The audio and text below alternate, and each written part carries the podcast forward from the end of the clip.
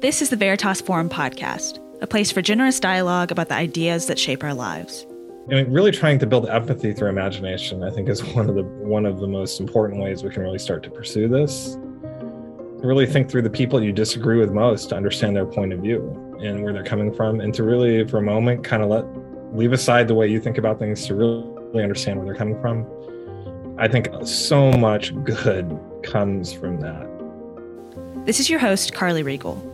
Today, I'm sharing with you a conversation at a Veritas Forum event at the University of Cincinnati in October 2021. The speakers you will hear from are Joshua Swamidass of Washington University in St. Louis and Peter Langland Hassan of the University of Cincinnati, as they discuss the role of imagination in our humanness and identity. You can learn more about the Veritas Forum and talks like these by visiting veritas.org. I hope you enjoy their conversation. Uh, the Veritas Forum is a place for people to try to connect some of their more um, you know, fundamental thoughts about the meaning of life and our place in the universe to research questions they might be pursuing, or specifically a question about imagination and, and its relationship to um, being human. So I'll say a few things about that just to inter- introduce where I'm coming from with this. So I've worked on the question of imagination for a um, pretty long time now. Uh, and um, I think of imagination most generally as the ability to think about possibilities, to consider ways the world isn't, uh, but could be, uh, and um, a way that you know allows us as, as human beings, as organisms, to sort of break free of the cycle of cause and effect, of being sort of immediately caused by something in the environment to do something else, um, or the immediate, you know, always just to immediately pursue our desires to instead step back cognitively, think about different alternatives, and then potentially act on those alternatives to uh, bring new things into being. Um, and I think one way I try to highlight the centrality and the importance of imagination is to say that uh, if I was to awaken someday uh, having lost my imagination, it wouldn't really be me who who woke up uh, because being having an imagination is too central to the essence of what I am. It's not something like vision, which I could potentially lose, or the ability to walk, which I could potentially lose, and still be the same person. I think if I really didn't have imagination at all, it wouldn't be me. Um, so um, I do think you know, it, it is really important then to, to what it is to be a human. Um, to connect all this about imagination to my more general beliefs about sort of the way uh, the universe is structured. Um, I've uh, I'm an atheist and a humanist, which means I um, uh, believe there's not an intelligent designer behind uh, uh our existence. And uh, but I also think that humans are capable of doing great good for each other and for leading uh, capable of leading meaningful lives. And um, tying those views to imagination, I think it's sort of one of the greatest feats of imagination that we have arrived at collaboratively, the scientific understanding we have of our origins, however incomplete it may still be. Um, that there's nothing, you know, once you really uh, sort of meditate on that sort of naturalistic scientific story about our origins, there's really nothing more, you know, awe-inspiring or incredible to me than this idea that um, you know, there was a physical universe, matter moving around in various ways, and somehow some of it eventually gained consciousness became aware not just of the environment and things around it, but that it itself existed in this world, and then both developed the means for how we might come to understand uh, what we're doing here, how we got to be here, and, and that we've already made so much progress in understanding how this all came to be. And so when I meditate on that, I feel a real uh, sense of awe about that. And um, that it's easy, I think, sometimes to lose track of. Um, and so um, I guess, you know, well, my hesitation in terms of pursuing a more theological approach is partly grounded in the thought that um, it's really one of our highest goods and most significant accomplishments that we've arrived at this conception of how we came to be and how the universe works and how the universe, universe itself came to exist um, without relying on an idea of an, an intelligent designer. And that it would be a kind of betrayal of that highest good that we have of our own imaginations to go with um, what might seem at first a more obvious uh, alternative that we came to be in roughly the, the universe came to be in roughly the way that we came to be from our own parents. So um, so I do kind of favor the story, um, the naturalistic story we get from from science, uh, as a kind of vindication and a celebration of our own uh, of our imagination and and what it means to be human. Yeah, thanks for sharing that, Peter. Um, you wrote this book called "Imagining It." Uh, sorry, explaining imagination, which I really um, enjoyed uh, looking through a bit. Uh, I hope we get a chance to talk about the different types of imagination there are, because there's quite a few types, right? And then also a chance to talk about what might be actually uniquely human, because it seems like in some ways, imagination can be shared by other animals, but in some ways, there's some aspects of it that we really only observed in other humans, right? Yeah, I would agree. Yeah. In, in fact, I'd say that there's something very distinctive about many types of human imagination. I liked how you discussed fiction. Fiction isn't a lie. Um, it's something, it's like an alternate world that we create and we enter and very actively participate in when we watch a movie or or read a book. Um, even fan fiction is this very real sense of trying to kind of consider this very obviously false counterfactual world in a way to really make sense of it and make it real. And there's something valuable about that. There's you talk about the idea of fictional truths, and I think that actually makes sense too. So I, th- I think that that is really something. Th- those are questions I really think about a lot. Uh, I mean, I'm a biologist, and I deal with how the human body works, and I study evolution and all these things. And one of those questions that comes up is, are we really different from other animals? And in a lot of ways, we're very, very continuous with other animals, but in some ways we're very different and people point to language at times but i do think that actually uh, imagination might be one other way to look at it if we can parse it out maybe to, see, to talk about what is it that's that's strange about the human condition right? Uh, i think um as i think about that too i think imagination is really useful for some of the really pressing realities that we face right now. One of the thoughts that kept on coming to my mind as I was really thinking about this was uh, Martin Luther King and his I Have a Dream speech. At the type of uh, social imagination he had about how the world could look that wasn't actually realized, right? he looked at the world that he had, uh, which when you think about the boldness of that type of imagination, it's not like there was great evidence that a better world was possible I mean, from a purely empirical point of view, maybe um, maybe that was all that was possible, right? But uh, there was something in that imagination of a better world that actually gave us hope to actually pursue something and actually kind of achieve something better. I think that's actually really powerful about how um, imagination can actually be how we construct better worlds too, and think about it. And I think when I think about our current moment, I think most people recognize, um, at least most students I deal with, uh, most people younger than me realize that the world that we have right now is not the best world possible. So, what would be a better world? I think we have to imagine that. And I think imagination is really important in how we map out and think about what could be a better way of interacting with one another. And the final thought I had is, you know, one way I've been thinking through that is stuff that came out of my book. And I'm really intentional on how I use fiction in that book. Uh, my book is called The Genealogical Adam and Eve. I look at, you talked about kind of like this naturalistic view of how everything got to be the way it is. And you said that you found a lot of uh, beauty in it. And I agree. I actually see a great deal of beauty in it too. There's this other account of origins, um, which I'm not sure how familiar with it, but I'm sure you've heard a little bit about it this idea of human origins from Adam and Eve, right? And so, what I was really wanting to see is, you know, this has been a place there's been a lot of conflict for a really long time, but is this really really necessary. And so I did a very philosopher sort of move. I considered like a the possibility of a scenario that may or may not be true that shows how both things can be true at the same time, right? so the invitation.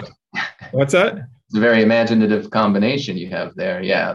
Is it possible? People say it's not possible to combine these two, but you said yeah. they've, they've overlooked this possibility for combining them. Yeah. Sure. You said that maybe you still think one is false. So, like a person who, I mean, so on one hand, I'm turning to the Christian who thinks evolution is false, right? And I'm saying, hey, you think evolution is false. Fine. I'm not going to argue with about that, but kind of enter this science fiction world where evolution is true. Hmm.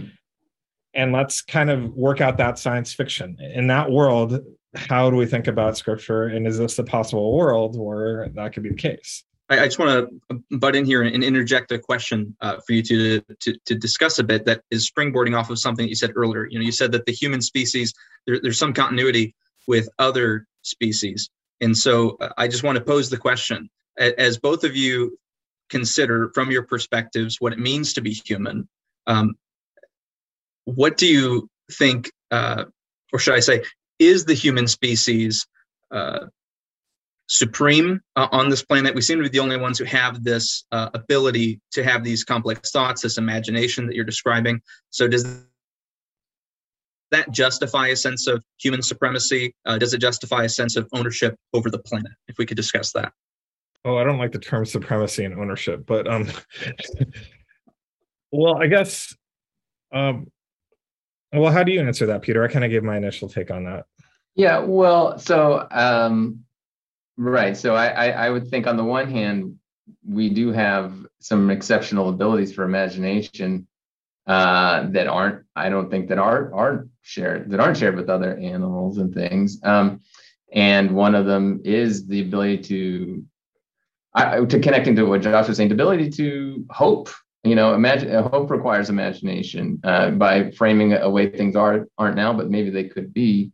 Um, and but in any case, does this make us so? On one hand, it's a superior cognitive ability does it make us superior flat out to another um, species or, or thing? I would hesitate. I would say no, in the sense that a tree is better at being a tree than than I am. You know, um, and I would say that you know having an imagination is part of being human. I'm being better being a human than than a tree is. Um, and maybe I'm particularly taken with some of our uh, human traits and abilities more so than I am with the trees, even though you know photosynthesis is remarkable in its own is in its own right. But um, you know, I don't know if I'm just sort of rooting for the home team when I say that you know consciousness and imagination is more. If I were to say is more significant than than say photosynthesis, uh, I might you know hedge on that a little bit and just say that it is flat. It is very significant and important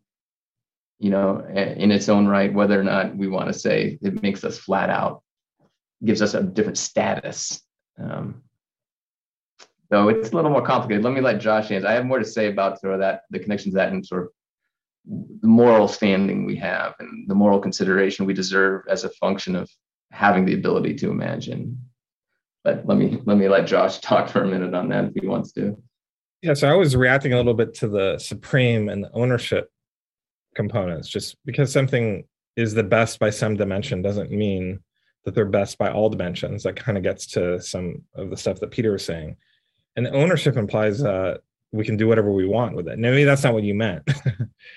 I think a better way to put it is that there is something very um, peculiar about about humans. We're not uh, we're we're very similar to other animals, but there's also something very peculiar about us. And I and I and I think that that's a an objective statement. I think if aliens from another planet came here, they would be wondering about why humans were different too. Uh, they wouldn't be wondering why the oak tree is different from the cypress tree. They'd be wondering about, you know, what's going on with humans for a whole host of reasons. I also do think that some of the things that make us different put entailments on us. So, for example, while I don't think because we have fully human minds, we own everything, I think that does certainly make us more responsible for what's around us. Um, you know, to use the uh, you know, use the Christian terminology is like we have we're supposed to have a good dominion over the world. We're supposed to we're supposed to steward it. Um, and and I think that that's something you can make a very purely secular humanist secularist case for that too. That that because we have consciousness, that by itself is what entails certain moral responsibilities as well. Yeah, I would agree. This this ability to step out, as I was talking about, to step out of the cycle, just you know responding to a stimulus or going according to some sort of you know um, instinctual program uh, is is it, the, the thought that we we don't have to do that that we can in some sense consider other ways of doing things and then do them is important to to think about why we might have a moral duty to begin with um, i think the the ability to have imagination also creates new possibilities for suffering that you might not have if you lack it. So the ability to look far into the future and into the past and to extend your concern, you know, far beyond or, or you know, to, to other people, including family members, not just them, but other members of communities, seeing the similarities between yourselves and others and other functions, other even other kinds of living beings as, as we can do, creates all kinds of possibilities for for for suffering that you might not have if you were another um, kind of species as well. Yeah, I agree with you. It's it's like a different. Um, I think we have we're on a different um, awareness, I would say, of any other animal, and and I, and I think that other animals probably know a lot more than we give them credit, especially the great apes and those that are pretty similar to us. But I think I think everyone really has to concede that there is still a pretty large gap between us us and them even though like our genetics is so similar. I mean we're basically you know just genetically modified apes really. Um yeah you know, there's there's still a gap in our ability to yeah.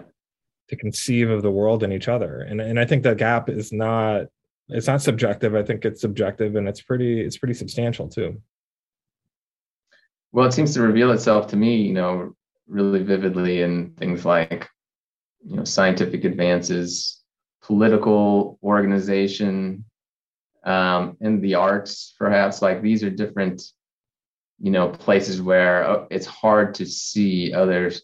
As as as as you're totally correct. Like as fundamentals are similar as may be to other animals, still, like how far off you know they are from you know arriving at physics or you know um, beethoven or you know so so um, that's you know so if i you know want to raise my sort of you know you know atheist perspective on this that's my thought is like wow that's that's really special about us you know and um, wherever that leads is where we should go and what we should honor about us so that and that's kind of the you know, with a motivating factor. And, and so my, you know, sometimes atheism, atheism is put forward as a view like, well, you know, it's too bad, you know, that um, the theological story doesn't seem to be true. That would have been really nice, but we can't really believe in it if we want to be reasonable. And I don't really, you know, I'm not drawn to atheism from that perspective so much as I am from the other perspective of like, hey, this is a kind of way of celebrating what we are.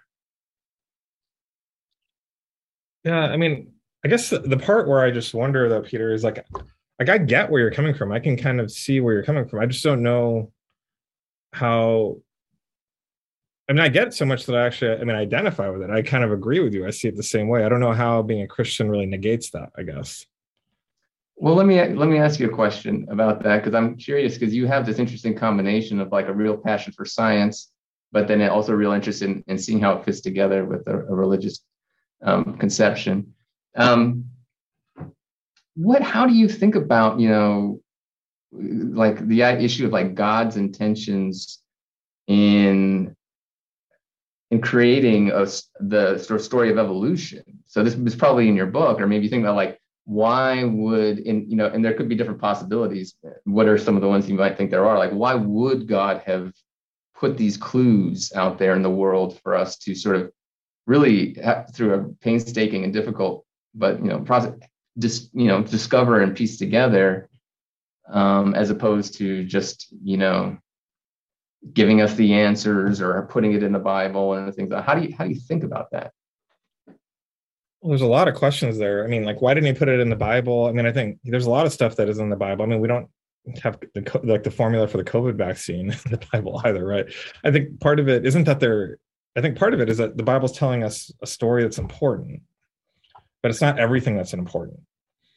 Um, and I'm I'm okay with that. That makes sense. It'd be really bizarre for God to have been kind of secretly leaving like scientific clues in an ancient document for us to figure out. Now that, that doesn't really make much sense. So what can be more important than this? I mean, it, it has to do stuff that has to do with relationships. I mean, you're an academic, I'm a scientist, but still uh, I mean, I love science to be clear. It's become my, you know, my life, and I love it. But the same token, like it kind of pales in comparison next to my children and my wife, right? You know, th- those relationships end up being far more important, right? And then if we really understand, you know, scripture in that way is it's not so much about God trying to tell us the nuts and bolts of how the world works, as important as that is, but more about how to come into a relationship with it. That that makes a lot more sense to me. Um, that was one aspect of it. The question also too is like, why would God have just, I mean, spent all this time and effort making, you know, uh, making doing things by evolution he could have just popped us into existence maybe like some young earth creationist asked me that well i mean maybe he could have but i think it does say something about who he is um, that is actually once again really rooted in like old ways of thinking about the christian faith. I think one thing that we learn is that creation isn't actually for us. It's it was really god did maybe more like an artist than an engineer. Like you know i'm, I'm not really aligned with the id movement. I mean they, they, they tend to kind of I mean, honestly, their picture of God just seems a little bit small for me. okay. What I get when I see evolution is like this grandeur and beauty of that, that actually is like an artist kind of varying, making variations on themes and seeing and giving an autonomy to creation. So it creates things on its own and by itself at times and just there's joy in it. And like we're kind of like we actually are kind of like the afterthought. We're at the very end. we're kind of very uh we're kind of to the side because like God doesn't really need us. Well, that's interesting. Yeah. So from your perspective, it's let the creation is less about us. It's not human. It's not so so much human centric. It's like there is this creation. We're part of the story, but the focus in creating everything wasn't to create uh, something. Well, yeah, the whole thing about humans being in God's image. And yeah, so there's this teaching that um, that God isn't contingent, right? This is like philosophers saying this. You might even know what this means better than I do. but creation is contingent. That that God could have done it whatever the heck way He wanted to. um, it's not like I mean the only way we know this is actually where even science arises is this idea that creation is contingent. It doesn't like flow out of some necessary logical truths it is rather could have been made however God wanted to. So we actually have to go study it to figure out what the heck it is. Um, that, that's like one of the core. I mean, there's a couple core theological concepts that are you know behind the scientific revolution. That's one of them.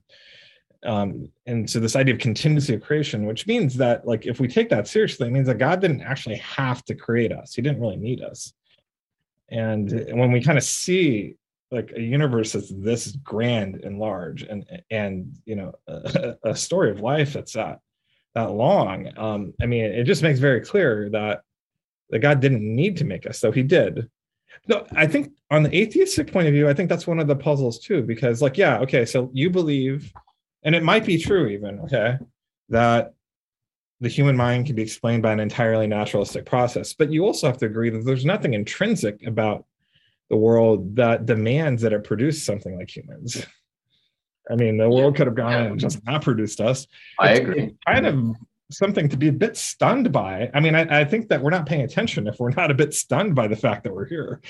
Yes. Oh, yeah. I, I agree. It, it is a stunning thing. Um, and, um, you know, sometimes I get frustrated. People say, like, so you think, you know, there's no God and it's just this and that's it. I'm like, well, yes, but are you do you have any idea how incredible it is that we even came to exist and that like this table, uh, you know, like everything is is is incredible. It's so unlikely that any of this would have happened that you know and and that we're here and not just here but we can realize that we're here and then reflect on here and try to figure some things out and try to structure a world where we do some good um, you know, um, yes, that is part of it, and I fully agree about the uh, absurd contingency of it. But um, you know, I try to, well, I do, I do see that as like, wow, well, we gotta, you know, it's amazing, and and it's it's incredible that we're able to make something of this.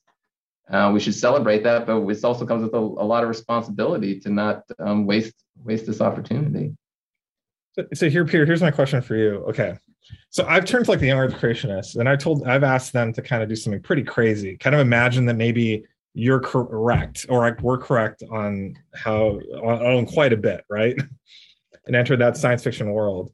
And so here's a question: like, do you have the imagination to kind of reciprocate that to and kind of wonder about the possibility about whether or not there could be more? Um, sure. You mean to think like, okay, well, imagine that you know there um, the theological story there is a God, and and and how would you really feel in that regard? Yeah, yeah. I I am sure. I think about that. I mean, um, and I do. You know, I weigh that. You know, I I so I've said you know that I you know here's here's a question I posed to myself. If you could press a button right now, and either the the biblical story is true or the story as science tells it is true, and it's up to you to pick which one is true. Which one? What button would you push? So, I think I would push the science button. Okay, so I'm I'm giving up on um, on eternal life, uh, possibly. Well, I've, I've got some sort of unusual views we don't need to get into about about a possibility of continuing your existence, even if you're a physical being, maybe not forever, but past your biological death, may be possible. But anyway. Um, oh, that's interesting, but okay. Yeah. But, you know, things to think about when I really start to imagine the theological story, I worry about certain things like what would it really be like to, to exist forever? Do I, am I sure that that's something I even understand or, or am in a place to say that I would desire? You know, um, I'm not sure, you know, if I think carefully about that, like that that would be a good thing for me. I think um, I want to live a complete human life, definitely, uh, very much.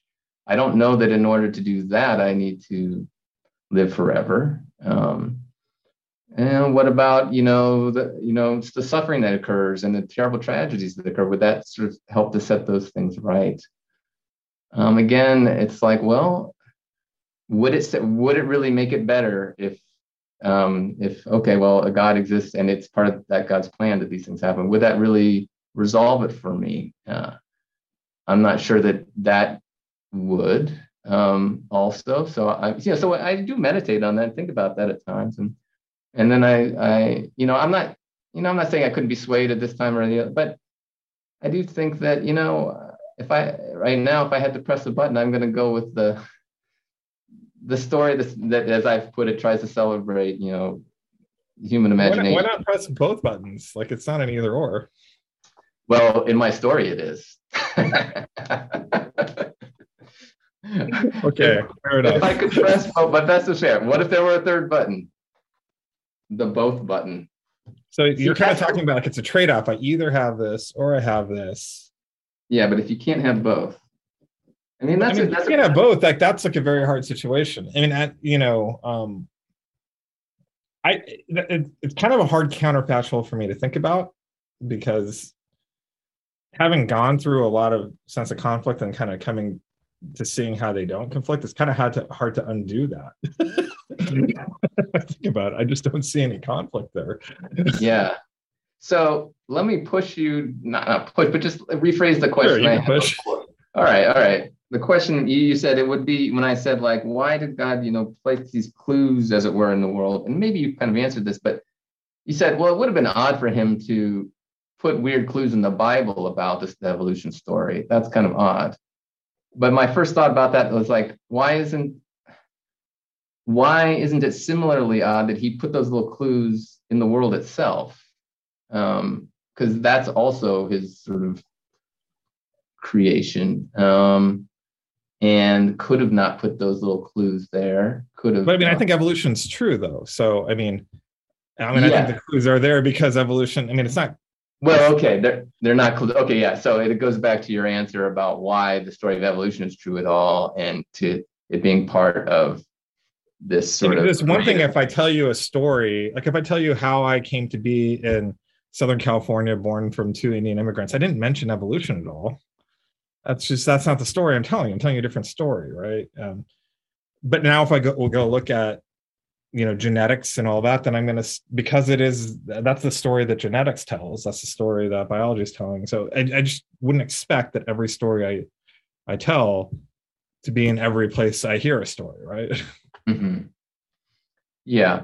So it goes back to the question then i guess of why why bother to create in a way that gives rise to this long history of evolution? And I gave you one. As I think that, you did kind of speak to that about something about the. There's another one way I've been thinking about it though too. Is I think when I look at how the world is and kind of the type of the character of God I see in the Bible, I think one possibility is I think that maybe he actually wanted to create a world where it's possible to be a gratified atheist. Like he doesn't actually didn't want to create a world where um, you know where our only way to be in relationship with them was be choosing between like this horrible incoherent world that made no sense versus like being in a relationship. He actually wanted to create a world where there's like some relative autonomy to people who who actually didn't want to be in a relationship and go forward. Like that there's a certain type of grace associated with it like a common grace. Okay. So i don't get like a look i mean there's different ways to conceive of the christian god. I get that. I mean mm-hmm. and some of them I don't think are correct. Like there's this idea of him being like a highly controlling person who's trying to like force everyone to do something. But mm-hmm. frankly, I just don't think that becomes very coherent with history or with what the Bible is saying in the end. Is I think what I see when I see Jesus as a person who's just profoundly good, who's making himself known and wants to be in, and declaring God wants to be in a relationship with us, but he doesn't force it. Um, you know, it's there for us if we want it, but he doesn't force it. And consistent with that, like he's created a world that doesn't require his like you know detailed intervention on every single second. He's created a world that that we can make sense of it, um, you know, without having to constantly refer back to his action and all that, because it's, um, I mean, it's like a relative autonomy. It's like a type of common grace. So you can be a gratified atheist if you wanted to. It's interesting. Yeah, I've, I've never heard that perspective on that. God, sort of like the, the the understanding parent wants to give you know the, the teens the space to be themselves, you know, kind of thing. You know, yeah, I get that. Uh, that that seems consistent with the with the. I'd like to interject here, if I may, and, and, and, help us to turn a little bit of a corner. This has been great. I, am enjoying listening to this exchange.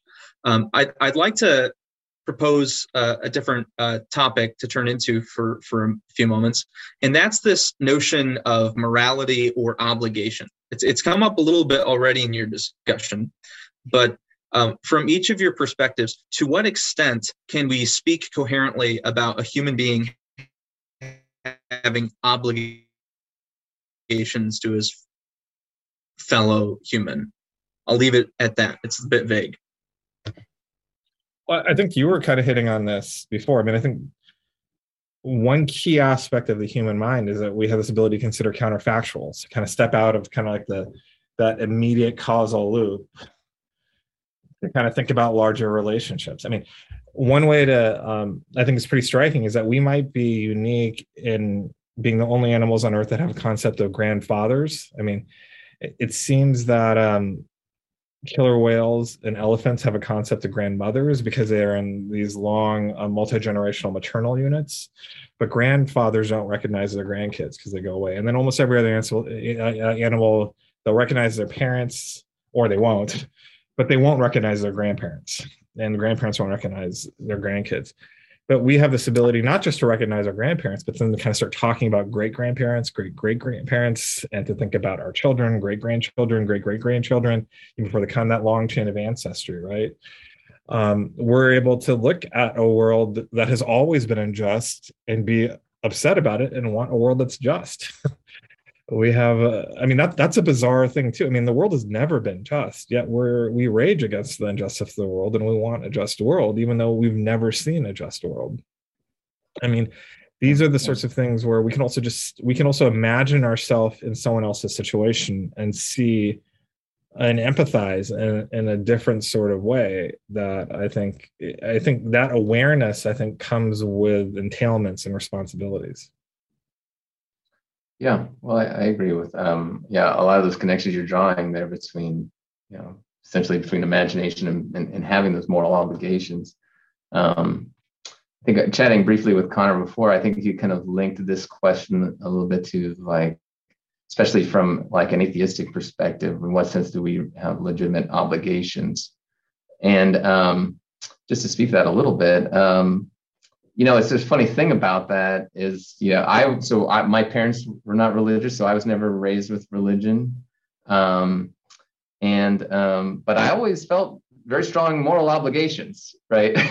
like I, from day one of all different kinds, you know. So then to, to, to someone to come like, well, to say like, well, how could there be, you know, obligations if if there's not a God? And to me, it's like, well, what do you mean? How could there not be obligations? There's obviously ob- obligations all over the place. Uh, so what do you mean? Um, so I do think, you know, someone could try to say, well, I'm going to give you the argument for why there can't be obligations if there's no God. In which case I'd say, well, that's going to be a tough argument to give. I mean, certain people people do sometimes try to give it, but they've got a real high bar to cross given how obvious it seems to be that, you know, someone's in pain, great pain, and you could easily help them or something incredibly unfair is happening to someone and you can easily reverse that, that we have a, you know, prima facie, we have a really strong obligation to help um, it's going to take a really powerful argument to show that that's just an illusion somehow. Um, and I don't think it's an illusion. I think we do have these um, obligations. I think, you know, as Josh was saying, a lot of the reason we have them traces to our cognitive abilities to to not be caught in a cycle of cause and effect, to consider, you know, things from other people's perspective, to put ourselves in someone else's shoes. Um, and um, that doesn't mean it's always easy to know what the right thing is in any given case. It's often very difficult to determine that. Um, um, and philosophers, you know, like to debate and argue about what's the basis of right and wrong. You know, is it all about increasing happiness and decreasing uh, unhappiness? Is it something about acting in accordance with rules that you could allow everyone else to follow, to act in accordance with? You can debate; those debates go on. Um, but that can all go on while we all are accepting you know until someone gives us really great reason to think otherwise that there are these obligations in the world. Yeah i, I think um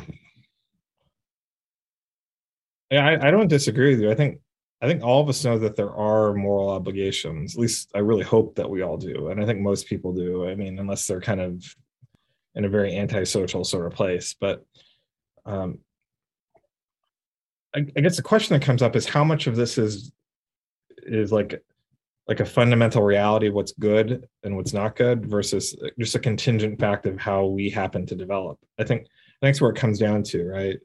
So we tend to think that altruism is good with maybe some qualifications, right? Is that is that just a contingency of how we arose? And so if we encountered Klingons one day that just had a completely different sense of right and wrong, that there isn't actually a fundamental right or wrong. It's just like that they're they're just have a different nature. So are we kind of falling for the naturalistic fallacy? I think that's where the issue comes from. And I think while we can all still kind of have these pro-social ideas of ethics and morality, there is still, I think, this puzzle and this question over it about is that actually grounded in something more fundamental than just our nature? I mean, do you see that that question there? Yeah. Um, I, I think you know it, it is a difficult question. You know, what makes something good or bad? Um, and um, so I always brush up a little against um, a little bit of philosophy of religion in, in, my intro classes as a way of moving on to discussing different ethical theories, and a way to try to motivate people who are coming from a religious religious background to be interested in the question is uh, of like what's the basis of good and bad is um, to rehearse one of Plato's uh, arguments in the Euthyphro. And are you familiar with this uh, argument? So it goes something like this: He's Plato, you know, Socrates is debating somebody um, who's a religious, you know, um, about the, the, question they're debating is this: um, certain acts are, de- are are good acts to do, right? And then in the question he poses is: Are, the, are, they, are those acts good because um, God commands you to do them? Or uh, does God command you to do them because those are the good things? So it's kind of where's the dependency relationship? Was was it, was it, was the act not good yeah, yeah. not good or bad until God commanded it, or was it already good and then that's why God commanded it? And then um, the way that at least Plato wants to push it is to say, look, no one wants to say that God just arbitrarily picks things to say, do this, do this, and, and now that happens to be good part of like believing in the goodness of God is that God would only command you to, to do things that were good before he commanded them, right? And he, that he commands them because they're good. And so if you're willing to accept that much, then all parties need an account of what it is that makes things good. Why, why did God command those things? What is it about them there that made them good enough to be the, the sort of things that a good God would command? So it's, it's just to say that, yeah, I think it's a deep puzzle but one that we have to confront, at least possibly have to confront, you know, whether whether we are, you know, um, religious or not. Yeah, I agree with you. I mean, I think that uh, in, in, a way, you know, one of the grand questions is what does it mean to be human, right? So we're going to be sitting here talking for days if they let us. They won't, but we could, right? we're going to go out for dinner later. We'll probably be talking yeah. about it. Yeah. But there's this other grand question of like, what is the good, right? That's another one of those grand questions uh, that we could do the same on. Um, maybe it's a sub question of the first one. I don't know, but um, but that is like a big challenge to figure that out I think though that even that telling is a little bit simplistic though, because if we do think that there is a God that's actually not just about good and evil, but actually being in a relationship with us, there can be things that are are good because he says it. Like in the same way how um, you know, uh, my wife might ask me to bring her flowers for her birthday I mean, flowers are not evil, they're not bad, but there's something that's particularly good about them because she asked for them, right? And in, in, in that relational context, there's something particularly good about a husband giving her wife flowers because she likes that type of flower and asks for it. That would not be true if she had not asked for it and asked me for chocolates and i decided not to give her chocolates and give her flowers instead. That would actually be bad. And so i do think that there can be an, in a relationship where things that are that there's a goodness in things that arises out of being asked for them or asked to do them hmm. that extends beyond the intrinsic nature of those things. Does that make some sense yeah that that's I, I, yeah i could i see the example yeah you know how, how far we could extend that you know there's the questions, you know, like. Um, well, I don't think it's a complete. So I don't think it's true yeah. that that murder is wrong because God merely because God asked us not to do it. Doesn't matter how happy it would make your wife, you know, if you, if you knocked me yeah. off, you know, like.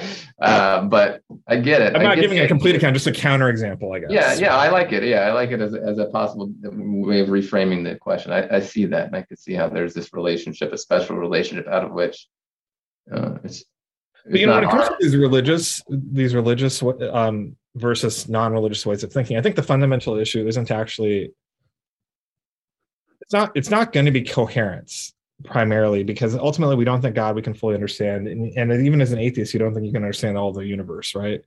That can't be the primary thing. I think it really comes down to actually epistemology. How would we know uh, one way or the other? I think that's actually the core question. How would we know? How would we know what in particular? Sorry how do we know um, whether or not there is a God or whether or not natural world is all there is?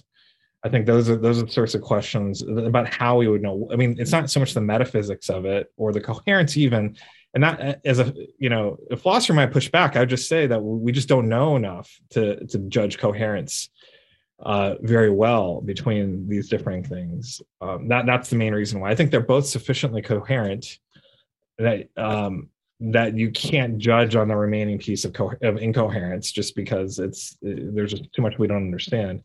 I think it really comes down to like epistemological question instead of like how could mm-hmm. we know?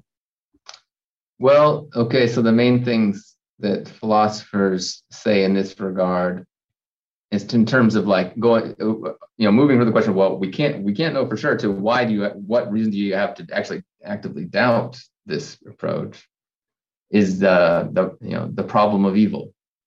Uh, just the problem of you know apparent excess of undeserved suffering in the world um, and this being at odds you know and so with with the idea that there's a, a good intention behind um, the creation of the world.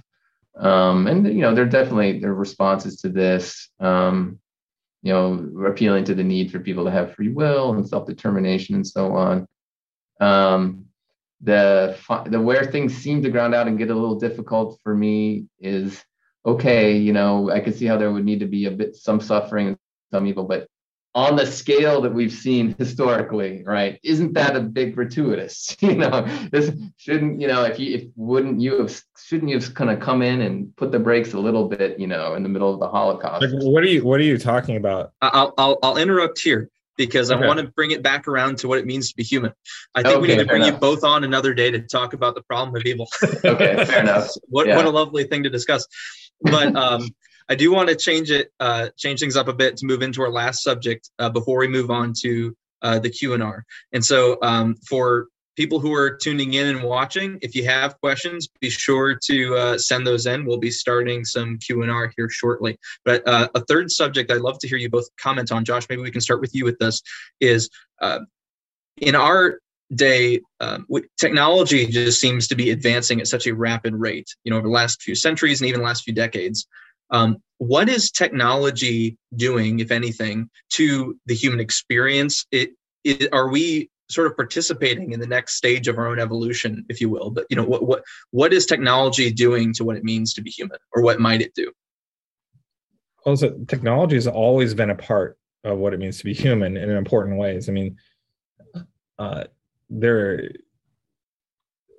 I'm, I'm, like debating whether or not I would want to go into like a, a short review of history, but I'll, I'll restrain myself. But uh, but you know that's like one of that's also one of the very distinctive things about being human is that we um, we can actually adapt ourselves to any climate.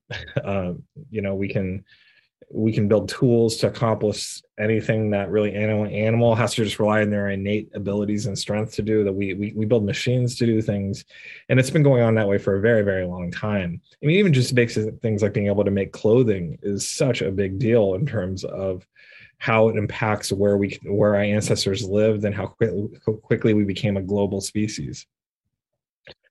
But um, something is a little bit different about it right now. Like if we think about like you know you know I'm I'm I'm a little bit past forty, so if we think about kind of my generation, like my generation, we we did not grow up with with um, with Hulu and Netflix. I mean, it was actually just a TV, right? And and then there was dial up so we're called the dial up generation sometimes now which is a lot better than something that's not quite generation x but whatever. Or and then you know now today we have like we have like the internet on our phones. And you know the way how our kids are my my kid is like used to like watching movies on ipad. Um and I, I think what's happened is there's definitely just a much higher increased uh, rate of change on the on the technological side and it's far more invasive in the sense that it actually sits like in our homes in a much more direct way and in our just our day-to-day experience in a direct way uh, to the point where um, i think it's becoming harder and harder to imagine how people lived you know 50 years ago. And i think that's just going to be increasingly so. And i think the changes are happening a lot faster than we have the ability right now to adapt to and understand. I mean you can see that like a lot of social media debates about you know is facebook good or bad? Um, and is you know we all got kicked off of facebook for a day and was it a better day or not? Who knows? Because we were all on twitter. You know then we were back to facebook. So then like you know is that uh, is that like a really better type of humanity? Well it's kind of hard to imagine going back at this point. And so i think we're at a point where like the world is really changing a lot but we don't really necessarily yet have a way to adapt to it as a society quickly enough. Yeah um so I agree. I, I, agree with a little bit of that anxiety at the end, kind of wondering where are things heading. Um, um, the the rise of social media has, on one hand, it seems like it's facilitated quick development and change of certain social norms. Like if you think of how long before this, like the the, the movement to sort of normalize and allow, you know, uh, legalized gay marriage and things like that that sort of crept along through the 20th century and early 20th and. And now very quickly changing norms around um, being transgender and gender norms. I think that happened like at a very fast rate. I think people who used to be in smaller, more marginalized communities can quickly come together and get a stronger voice and exert social influence. But uh, and, so that could lead to you know um, uh, great things in society, uh, but we've also seen, you know, how easy it is for people to dig in further into their own particular worlds and interests and and and and, and develop sort of uh, and and shield themselves off from you know the, the community that's right around them. And and and it's divided families and things in many cases where, where the kind of polarization that can be encouraged by um, by social media. So there's there's those two things going on um, um, that are great and but also worrisome. Uh, and you know, as far as like what it means to be human developing, you know, this is interesting. I mean, you know, I guess part of what it means to be human is what it means to be in a human society. And so as society changes, what it means to be human will change as well. uh, there's also, but you know, there's also this more individual questions about augmenting our abilities with, say, artificial intelligence and things like that. Um, it's I'm not sure I'm not sure where that's going to to lead. Honestly, I do think we'll see before too long, you know, artificial intelligence that that can rival anything humans can do and maybe can be more imaginative than humans in a way we maybe we would be seen more as using it as a tool to increase our imaginations um, you know um, but there will be some difficult questions to face up to about um, what is it then that makes us special or especially deserving of moral consideration if uh, we're creating things that have these similar capacities for imagination. I think one of the continual things that we have to work through too is how, and you know, this has been a big topic in philosophy too. To what extent can and does particular technologies dehumanize us too, and really squelch, you know, some of the more important parts of what it means to be human, right? Yeah, I right. So, so they, yeah, somehow our hum- humanity is not encouraged by everyone sort of sitting and looking down and scrolling through and you know um, and and so it does seem to be uh, so yeah so it's interesting like what what are these parts of humanity that are that are in threat? Um, well i'd say in the social media world one of the core questions is how do we deal with people across differences without demonizing them? I mean like i think like the the trend in like you know virtual communities where you can kind of do high degrees of selection for people you agree with is you get a small group of people you really agree with that can very clearly and uncontroversially define their enemies that they're going to demonize yeah and then when you do that then it's um, i think it really dehumanizes not only the person you're de- you're demonizing it also really dehumanizes you i mean uh, i think I think the way society works is that we're in a common society, whether we like it or not. And frankly, we don't always like the people that we're stuck with. but part of uh, of what it means to serve the common common good is to find ways to bridge across those differences, to find places of common ground where you can really serve people you even disagree with, to find things that find ways how we can be better together.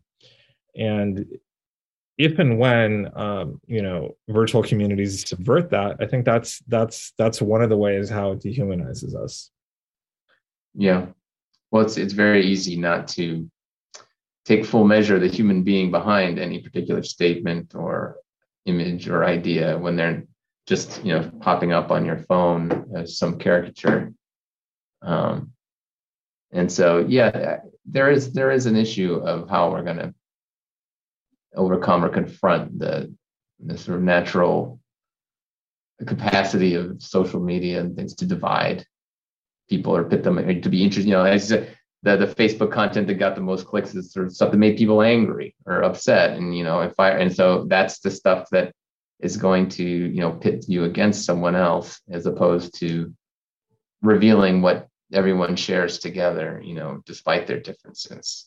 Um, and um, this seems like it's going to be an ongoing tension and struggle and how those how those are, are, are regulated, monitored. You know, um, the, the the you know we've got the the need for free speech and expression and and, and getting together in groups against the you know pitted against um, this sort of corrosive polarization that's been going on. Um, everybody knows about it, you know, and I don't think anyone yet has the the key to dissolving it.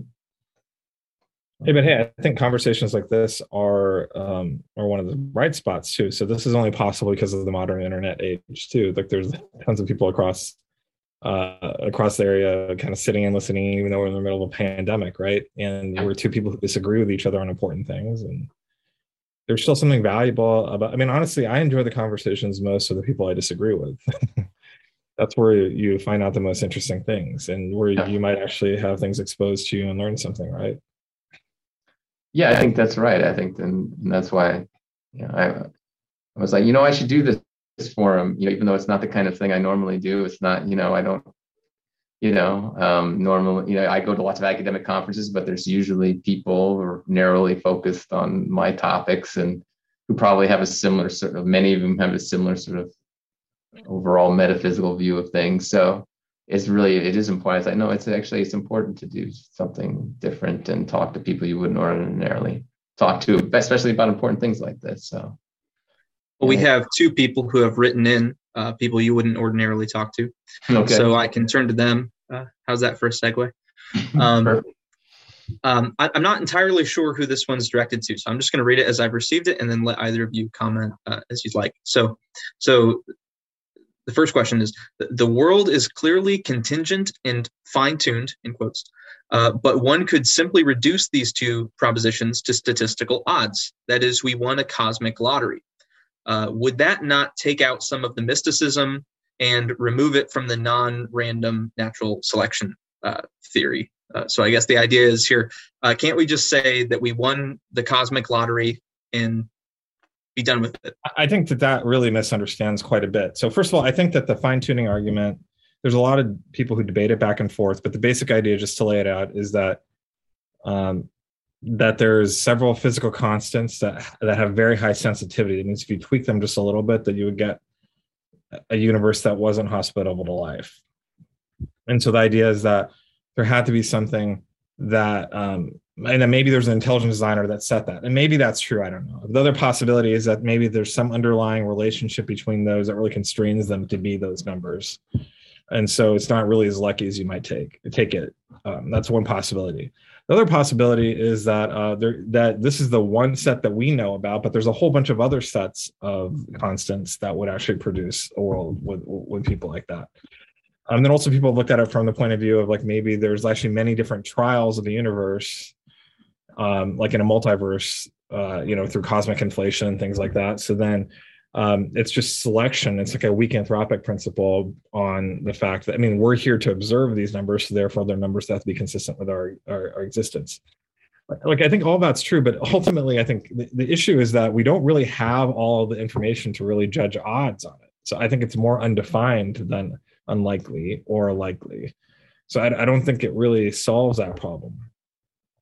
I think a better way to think about it is this: is that um, there's probably four key things in our origins that even if you can explain them from an entirely materialistic point of view it still begs the question because you can imagine like an alternate world you can imagine an alternate world where these things weren't true one is why is there something rather than nothing you can imagine a universe where there's nothing rather than something yet that's a contingency in our world that we have something rather than nothing another thing is why is there life instead of only non-life I mean, it's very easy. I mean, frankly, everywhere we look with the telescope seems to be a place without life. Um, so why is it that there's any life at all? There's nothing that demands that life be produced. So why is it that we see that? And the next one is consciousness. Why is it not just plant life and like you know brain dead you know tardigrades going around doing things? Why is it that we see consciousness? And finally, the human mind. Why do we have something like the human mind? Like all four of those are pretty grand contingencies you can sort of explain it by the weak, weak anthropic principle in the sense of saying, well, we're here to observe it, therefore we need a world that's consistent with them. But that still seems to really miss the profound surprise we should be feeling at that. I don't think it's possible to really judge odds on it. We don't have enough information to judge odds, judge odds, but it should be very surprising. I mean, that's not something. Uh, and this is the world that just didn't have to be this way. So now the philosopher can clean up what I said and make it more precise. yeah, no, I'm following along pretty well there. Uh, you know, um, the fine tuning argument to me, the what you could. Um, sometimes I wonder about that argument in the following way, just saying like, well, look, what you could say it's really unlikely that humans existed, or it's really is that the question or is it really unlikely that something extraordinary would happen and those are different questions um, and um, i think there are many different ways the universe could have been extraordinary and amazing that where we didn't exist so you know or where there was no life so now, it may be hard to imagine what those things are for us, but of course, our view of what it is for something to be really extraordinary and, and incredible is a little bit biased, right? You know, we're like, it's something that includes us. But um, you know, so yeah, on the one hand, yeah, I think you know if you re-rolled the cosmic dice, suppose that even makes sense. Um, yeah, you might not get us, and and and it is, and you could think of it as, us as humans winning a cosmic lottery of sorts. Um, I don't think our unlikelihood, though, is an argument that there was design behind it. I think there are many other things that rolling the dice universe could have gone all kinds of amazing different ways, and this was one of them. Um, it involves us. Uh, it had to go some way. Um, See, I think it's just the problem though, because like fine tuning argument aside, why is it that we exist is still a fundamental question that I don't think we have a good answer for. I mean, why is there something rather than nothing, or why, why is it that we exist? Why is it that that Peter Hassan, like a like why do why does the human consciousness exist? Right? I mean, we know that it does. Like we we perceive it. We we know it exists, but why does it exist? I don't think that um, there's a good account of that yet of, of consciousness of why consciousness exists or why why the human mind exists. Like why why do we exist? Like you know we think therefore we are but why do we even exist? Okay. Would oh i could keep following up or did you want to get to the other question connor and your I mean, I, I, I think this is kind of turning the fine tuning argument on its head, right? So, look, I'm, I'm actually granting that there that the weak anthropic principle does somewhat resolve fine tuning to some extent, though I am content to let philosophers really debate this. Just to make sure that we have time to get through a few of them. Um, so uh, uh, we've got another person who has written, and this is specifically for Peter. So, so Peter, um, a form of imagination previously mentioned was empathy. What might be the strongest um, atheistic explanation for the development of empathy, especially if acting on empathy would uh, ultimately be very costly or self-sacrificial? Well, that's a great question. Um, so yeah, so there are various explanations you can give, like, well, look, it's it's ultimately beneficial to us to help others and live in a society uh, where we support each other. Um, that increased increased our survival and so on, and about uh, compared to uh, animals that didn't collaborate, and being able to ident- have empathy for someone else, um, you know, increases uh, the likelihood that you will help them and collaborate with them and so um, and and that's overall good for the survival of you and, and and your community. So you can give an explanation like that uh, that i think makes good amount of sense. I think the one thing to keep in mind um, though is that even if, if you accept sort of the, the picture we get from nat- from the theory of evolution and and without a god involved um, it requires it doesn't mean that every trait we have was arrived at through sort of natural selection. A lot of what we have is kind of the result of random mutation. Hopefully that didn't get in the way of our survival so mutations that kind of really keep us from surviving are not going to you know get passed along that well.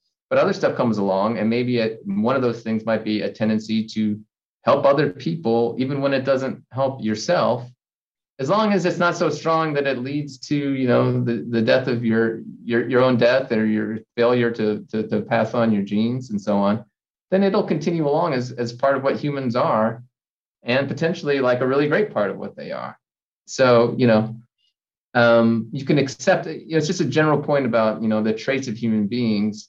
Yes there's often an evolutionary story tracing to competition of the survival of the fittest for why it happened but that, it doesn't it doesn't mean that every single trait we have arose just for that reason. And so it's quite possible that empathy and, and some forms of altruism are just traits we happen to have and good traits, um, even if they don't um, always uh, improve our own survival. We've got uh, one final question uh, for both of you. Um, are there certain ways of using imagination that might serve to make us better humans? Whatever that might mean, individually or collectively. Let Josh go with that first. Yeah. Well, yeah, to kind of build off the empathy thing, I think that um I think intentionally imagining like the people I mean, really trying to build empathy through imagination, I think is one of the one of the most important ways we can really start to pursue this. To really think through the people you disagree with most to understand their point of view and where they're coming from, and to really, for a moment, kind of let leave aside the way you think about things to really understand where they're coming from.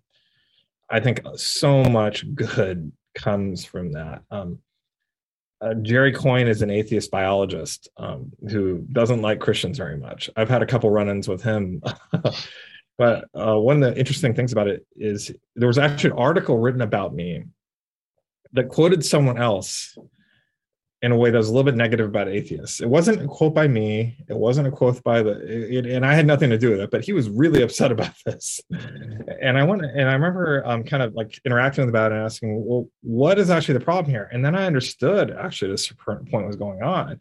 He's just very sensitive to how Christians demonize atheists, and and frankly, as I've seen it, I actually agree with them. Christians shouldn't talk about atheists that way. I mean, they're they're people that are loved by God and the image of God. We don't talk about we, we shouldn't talk about atheists the way we do. I mean, they're our neighbor too. And and I remember just realizing that and realizing, oh, you know, if I was an atheist, I would feel exactly how Jerry is. And I might even react just as strongly negatively as he is.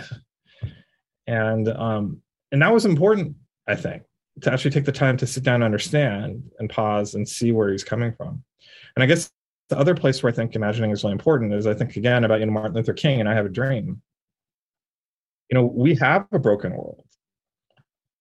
And maybe this is the best world that that that we can see and we can empirically measure. Maybe, maybe not.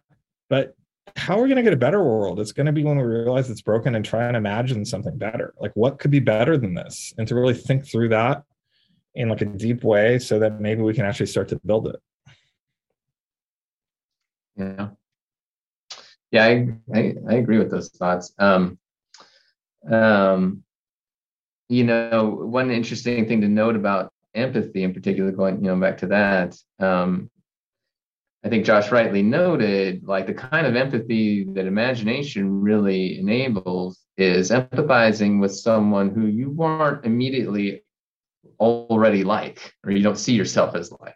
That's the important, a morally important kind of empathy. Um, and because there there've been lots of you know psychological studies done on empathy and how it motivates moral behavior, and and people are much likely to help someone if they're already told that well you two answered a, a personality questionnaire very similarly or you have very similar likes in magazines and, and, and other things like that. And if they're told that, they are much more likely to help the person. And you say, well, okay, great, empathy motivates behavior, but you can also see it's extremely biased. And, and so when we're talking about the need for empathy, you know, more broadly, we're interested in the kind of empathy that like requires a real feat of imagination to get outside of your own sort of way of approaching things to then see uh, how someone else might uh, uh, see things and then empathize, which can be an uncomfortable thing to do. You know, like it's unpleasant. Like anytime you've been in an argument with someone close to you, right? Are you sure they're wrong? Sure they're wrong. Until that moment when you're like, wait a minute, they're actually right. You know, and what what's happened in that switch? You've come, you've come, you, you're like, oh, kicking and screaming maybe, but you've kind of come around and and you've you've you've allowed yourself to see things as they're seeing them. And that takes a real act of of imagination that doesn't feel great at the first but you know it, it brings about a lot of good. Um, so um, you know I, I, I agree you know with with the with the need for that and to, to encourage that ability. And i think it's very difficult to encourage that ability. You know one way to do it is not to say you people don't know how to imaginatively empathize. you know, so be more like us and start being imaginative with your empathy. You know, but what now we're just back in you know where we were. So um, that you know it's a delicate thing, right? That's almost like a, a spirit, you know, a teaching you would you would want from your you know your pastor, your your spiritual advisor. You know, how can I develop that ability to empathize beyond my own perspective? Um, and someone needs to have a good capacity to inculcate that in someone else, um, which is a delicate thing. Well, the way how Jesus talked about it is he said that um, you know even the heathen, you know, love their families, but but you're supposed to love your enemies. So it's like a really right. simple statement, right? Right. This idea of like it's not actually about you know how loving are you to the people that are close to you. It's actually you know how willing are you to love the people that that you hate? That's the ones that you don't like. How willing are you uh, to to try to understand them? And that's that's a hard that's a hard teaching but i would also say that as we kind of enter into that we do actually in that type of imagination i'd say we find something very real. We encounter something real about the best parts of what it means to be human right? Oh i, I agree yeah I think that's right. I think that's, you know, um, it's it's it it takes so much going beyond anything that feels immediate or easy or you know instinctual even. There is a kind of push, uh, and and and that um, we need to you know try to encourage that in our children, you know, and make them fierce partisan. And it's difficult these days to encourage that in a sort of a partisan polarized atmosphere but you know you have to think about that um you know uh, very carefully you know in talking to your kids about things or you know current events and things like it's it's very difficult to uh, not already teach uh, this is the one way to look at things and to shut down a child's ability to empathize with someone who's quite different.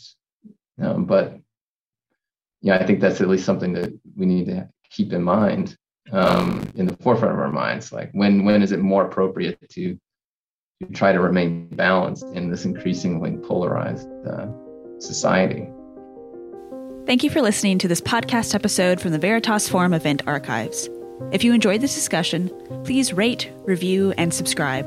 And if you'd like more Veritas Forum content, visit us at veritas.org.